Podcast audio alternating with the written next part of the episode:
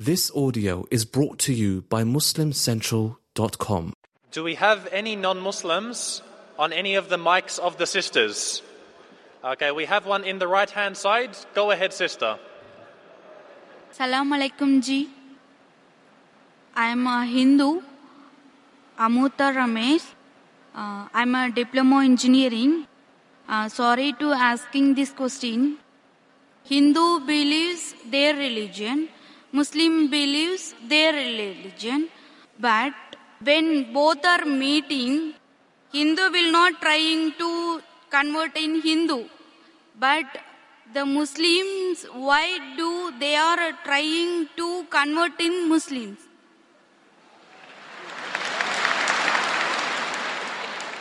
Sister, if I understood your question correctly, when Hindus meet Muslim, they don't try and convert the Muslims to Hinduism, correct?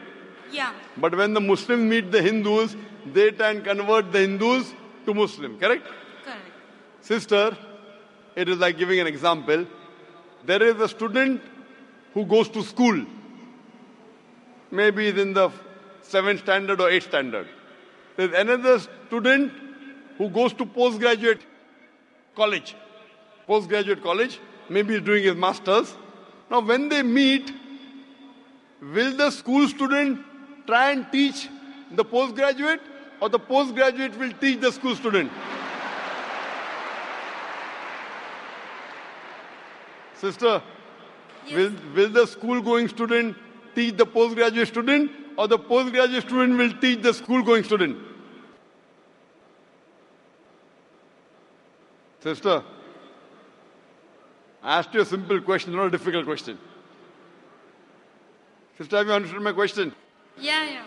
So, will a student going to school will teach a student going to a senior college, postgraduate college, or No. will a student going to postgraduate college will teach a student going to the school? Post graduated only. Correct. So, in comparison, when the Muslims, what we believe, we are postgraduates. So, when we meet our younger brother who are in school, it's our duty to share knowledge. We don't want to be selfish. I don't want to be selfish.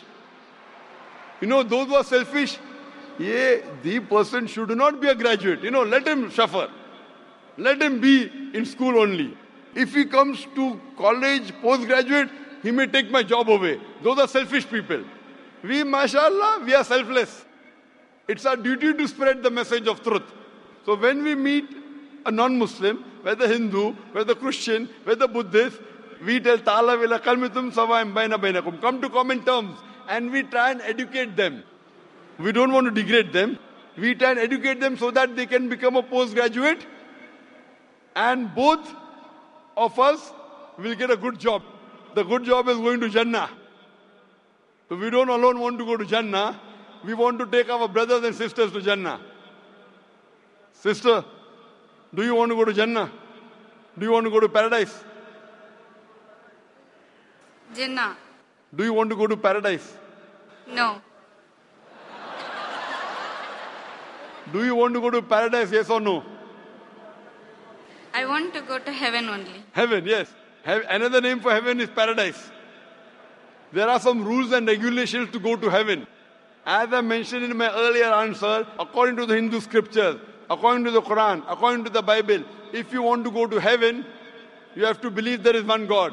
You have to believe He has got no images, He has got no photograph, He has got no idols. Sister, do you believe in one God? Yeah, I believe Hindu only. You believe in Hindu God. Do you believe that God has got idols? No, God is not idol. So do you believe in idol worship? Idol version I am believing also. You believe in idol worship. Yes. So if God doesn't have idol, why are you worshipping the idol? Aren't you going against your Hindu scriptures? Your Hindu scripture says in Svetasvatara Upanishad, chapter 4, verse number 19, and Yajurved, chapter 32, verse number 3, Na tasya pratima asti. Of that God, there is no image, there is no photograph, there is no painting, there is no statue, there is no sculpture, there is no idol. So do you want to follow your Hindu scriptures or you don't want to follow your Hindu scriptures? No, I want to follow my culture only, Hindu only. Culture, not your religion. My religion is Hindu only, I want to follow. But your Hindu religion is based on Vedas. Have you read the Vedas, sister? No. Isn't your duty you have to read the Vedas? When will you read it? Tomorrow? Or tonight? I don't know. I will try. I- I request you, sister, read the Vedas tonight.